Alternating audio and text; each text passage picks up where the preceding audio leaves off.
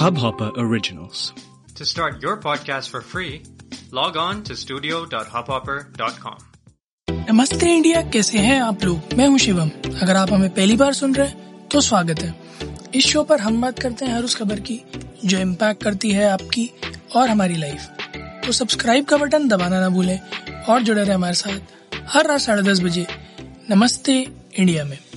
Guys आज की जो न्यूज़ है बहुत ही बहुत ही दुखद खबर है, क्योंकि एक और बार हमारे देश के जवानों पर, उनके परिवारों पर अटैक हुआ, उनकी जान गई, बेकसूरों की जान।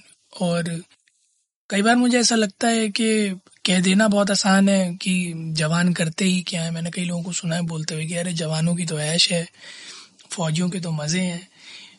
पर आप एक बार खुद को उनकी जगह रख कर देखें तो आपको समझ में आएगा कि वो और उनका परिवार हर दिन हर दिन सिर्फ़ इस आस में गुजरता है और निकालता अपना पूरा दिन कि आज जान ना जाए बस। मेरे ख्याल में हर एक फैमिली जो किसी जवान से जुड़ी हुई है माता पिता स्पेशली उनके या उनके बच्चे, बीवी या हस्बैंड जो लोग भी फौज से किसी भी तरह से जुड़े हुए हैं, उन लोगों के मन में हमेशा एक डर रहता होगा कि अगले पल क्या हो जाए, कुछ खबर नहीं है। और ज़्यादा डर उन लोगों के मन में भी रहता होगा जिनकी पोस्टिंग बॉर्डर के आसपास होती है, जिनके घर बॉर्डर्स के आसपास होते हैं स्पेशली टेंशन वाले बॉर्डर्स जैसे कि श्रीनगर हो गया या अरुणाचल प्रदेश, मणिपुर हो गया। वहीं की एक ये घटना है, जहाँ 46 असम राइफल्स के एक commanding officer colonel Viplav Tripathi उनकी वाइफ उनका बेटा और चार पैरामिलिट्री फोर्सेस के जवानों को टेररिस्ट ने मणिपुर के चुराचांदपुर डिस्ट्रिक्ट में मार दिया। पहले उनके कॉन्वॉय पे अटैक हुआ, उसके बाद उन लोगों की काउंटर फायर में उनकी डेथ सभी की डेथ हो गई। माना जा रहा है कि मणिपुर का जो टेररिस्ट ग्रुप है पीपल्स लिबरेशन आर्मी वो इस अटैक के पीछे है। सभी देश के बड़े नेताओं ने कंडेम करते हुए कहा कि बहुत गलत है और इसकी कड़ी निंदा की जाती है, इसका करारा जवाब दिया जाएगा। मणिपुर के चीफ मिनिस्टर जो हैं एन बीरेन सिंह, उन्होंने कहा है कि स्टेट फोर्सेस और पैरामिलिट्री फोर्सेस लग गए हैं मिशन पर। और मेरे ख्याल में कॉम्बिंग ऑप्स चालू भी हो चुके हैं, जहाँ ढूंढ के मार देने के और पकड़ने के ऑर्डर्स मिल चुके हैं। तो पूरी तरह से मुँह तोड़ जवाब देने के मूड में है मणिपुर और देश की जो सेना है, वो। मेरा सवाल यहाँ जो एक, उठ रहा है और जो मैं सभी से पूछना भी चाहूँगा, चाहे वो नेता हूँ, चाहे अभिनेता हूँ चाहे वो लोग हों जो घर में बैठ के बस कंडेम कर रहे हो, कि अभी जैसे बात हो रही थी थोड़े दिन में आज़ादी की, कई सारे लोगों ने कहा कि आज़ादी के सही मायने क्या हैं, आज़ादी सही मिली कब है, आज़ादी हमें मिली नहीं है, और उन्नीस में तो क्या ही आज़ादी मिली थी, इस सब पे बातें चल रही हैं। तो मेरा एक छोटा सा सवाल है इस तरह के सभी बात करने वाली जनता से कि अपनी कैपेसिटी में हमने पिछले सत्तर साल में ऐसा कुछ किया भी तो नहीं है। किया भी क्या है कि हम खुद को आज़ाद कह सकें। एज इंडिविजुअल्स भी हमने क्या ही किया है। मैं बताता हूँ एज इंडिविजुअल्स हमने क्या किया है? हम यहाँ पढ़ते हैं और बाहर नौकरी करने चले जाते हैं। ये किया है। एज इंडिविजुअल्स में बताता हूँ क्या किया हमने ढेर सारा पैसा कमाया है और उसके बाद वीरा मोडो और वर्साचे और राडो की घड़ियाँ पहनी है। टाइटन बाय टाटा की नहीं पहनी है? क्योंकि वो हमारे स्टेटस को को सूट नहीं करता। हमने किया क्या है मैं बताता हूँ। हम बड़े बड़े मॉल्स में जाते हैं शोरूम्स में जाते हैं, वहाँ से ड्रेसेस और सामान खरीदते हैं। हम स्मॉल बिजनेसेस से खरीदना नहीं चाहते रोड वेंडर्स से खरीदना नहीं चाहते। क्वालिटी ओवर क्वांटिटी का दिलासा दे देते हैं बट असल मायने में तो बस स्टेटस को का है जो है सारा राग लपेटा हम बाहर के डिजाइनर्स को आर्किटेक्ट्स को और मॉडल्स को पैसा देते हैं। देश में लोगों को सैलरी हाइक देने में तो हम लोगों की हवा खराब होती है।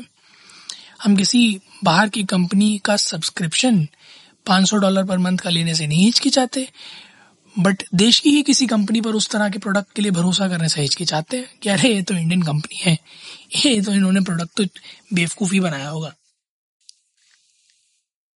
तो इससे पहले कि हम आज़ादी कम मिली कम नहीं मिली, भीख में मिली या नहीं मिली, इन सब चीज़ों के बारे में बात करें, ये बात जानना ज़रूरी है कि आज़ादी मिल भी जाती ना अगर उन्नीस में तो सत्तर साल में हमने कुछ उखाड़ नहीं लेना था as individuals as citizen of India government ने जो किया, सो किया, जो कर रही है, सो कर रही है। वो जो कुछ भी कर रहा है, वो अपनी कैपेसिटी में सब कुछ कर रहे हैं। बट हम एज इंडिविजुअल्स क्या कर रहे हैं हमें भी पता, हम कितने पानी में तरह के जो इंसिडेंसेस होते हैं, जहाँ जवानों की जाने जाती हैं,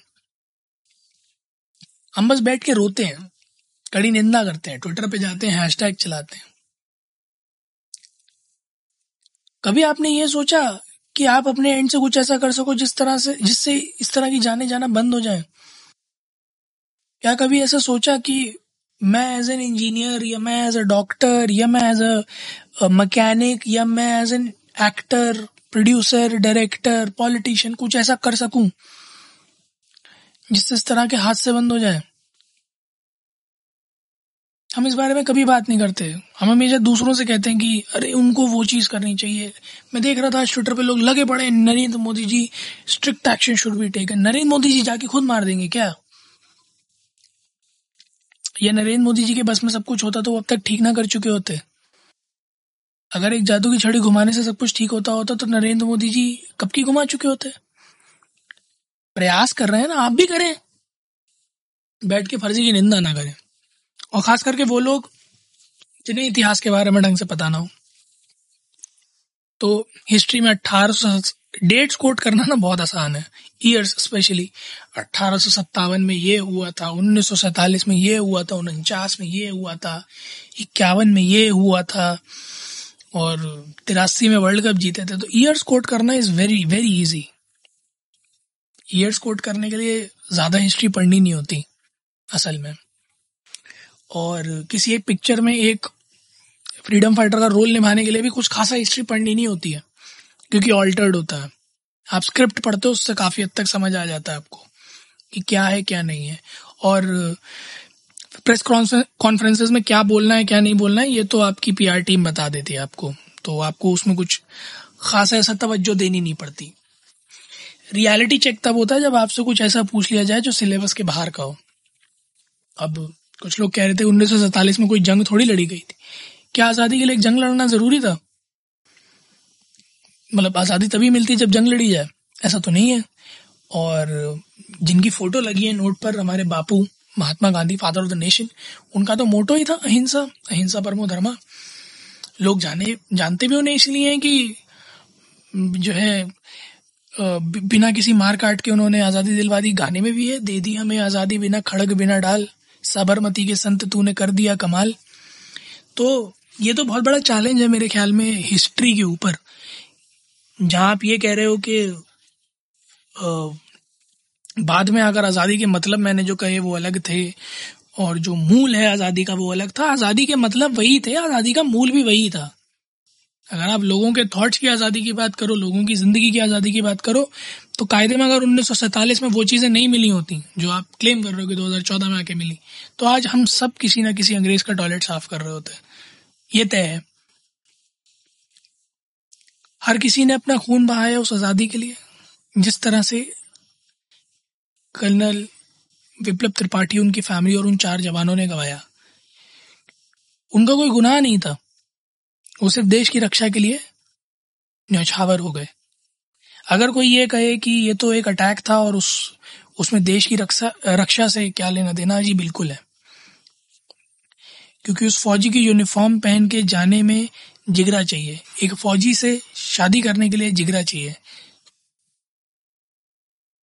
आप हैं नहीं, आप समझेंगे नहीं।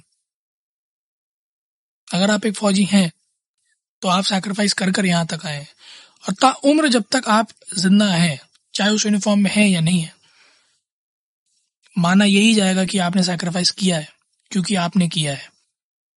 ज़रूरी नहीं उसके लिए जंग लड़ी जाए। जंग ना हो, इस बात को इंश्योर करना भी एक सैक्रिफाइस है। The sooner we realise the sooner we start respecting our soldiers more the sooner we start investing ourselves more into securing this country. I guess हम गवर्नमेंट के ऊपर से काफ़ी हद तक ना काम हटा सकते हैं। Democracy is to the people by the people for the people तो हम हैं ना involve why don't we tend to play the part that we should of course policy makers का काम है पॉलिसी बनाना, देश को आगे ले जाना। बट वो भी हमारे बिना नहीं कर सकते। बिना टैक्स पेयर्स के टैक्स दिए, बिना ह्यूमन रिसोर्स के अपना टाइम और एफर्ट इन्वेस्ट किए, कुछ भी पॉसिबल नहीं है। So the government is running because we want it to run whether this or anyone else let's take an oath कि हम कोशिश करेंगे अपने बॉर्डर्स को और सिक्योर बनाने की। ज़रूरी नहीं कि उसके लिए आपको जाके वहाँ खड़ा होना हो। आप ईमानदारी से सिर्फ़ टैक्स भी अगर भरते रहो ना, तब भी आप यकीन मानो आप बहुत कंट्रीब्यूट कर रहे हो। टैक्स चोरी मत करो, धांधलेबाजी मत करो। जो सरकार के हित का पैसा है, जो टैक्स का पैसा है, वो तमीज से टैक्स में भरो। बाहर की कंट्रीज़ में, बाहर की कंट्रीज़ की कंपनीज़ में कम इन्वेस्ट करो। इंडियन कंपनीज़ में इन्वेस्ट करो। इंडियन इकोनॉमी बढ़ाने की कोशिश करो। इंडियन कैश फ्लो बढ़ाने की कोशिश करो। तब भी आप डेफिनेटली देश की सिक्योरिटी में कंट्रीब्यूट कर सकते हो। अपना पार्ट ढूंढो। अपनी ड्यूटीज़ देखो, वो तरीके देखो जिनसे कंट्रीब्यूट कर सकते हो डायरेक्टली या इनडायरेक्टली सिर्फ़ फौजी की यूनिफॉर्म पहनकर देश के बॉर्डर पे खड़े होना ही देश को बचाना नहीं कहते। एक आम नागरिक होकर अपने हिस्से की जिम्मेदारियाँ ढंग से निभाना भी उतना ही महत्व रखता है। आप लोग भी जाएँ ट्विटर और इंस्टाग्राम पर इंडिया इंडर्स को नमस्ते पर। हमें बताएँ कि आप लोगों को क्या लगता है। As normal citizen not soldiers as normal citizen क्या ऐसी चीज़ें हैं जो हम कर सकते हैं, जो इस देश के बॉर्डर सिक्योरिटी फोर्सेस को इस तरह के हादसों से बचाने में हेल्पफुल हो सकती है? उम्मीद है आप लोगों को आज का एपिसोड पसंद आया होगा। तो जल्दी से सब्सक्राइब का बटन दबाइए और जुड़िए हमारे साथ हर रात साढ़े दस बजे। सुनने के लिए ऐसी कुछ खबरें। तब तक के लिए नमस्ते इंडिया।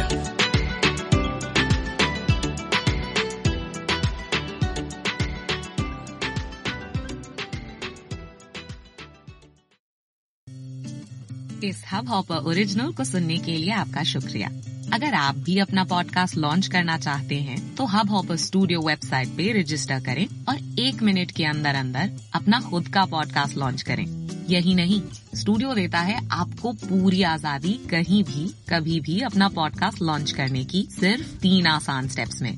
तो साथ में अपना पॉडकास्ट शुरू करने के लिए तैयार। Just hop on hub hopper simply content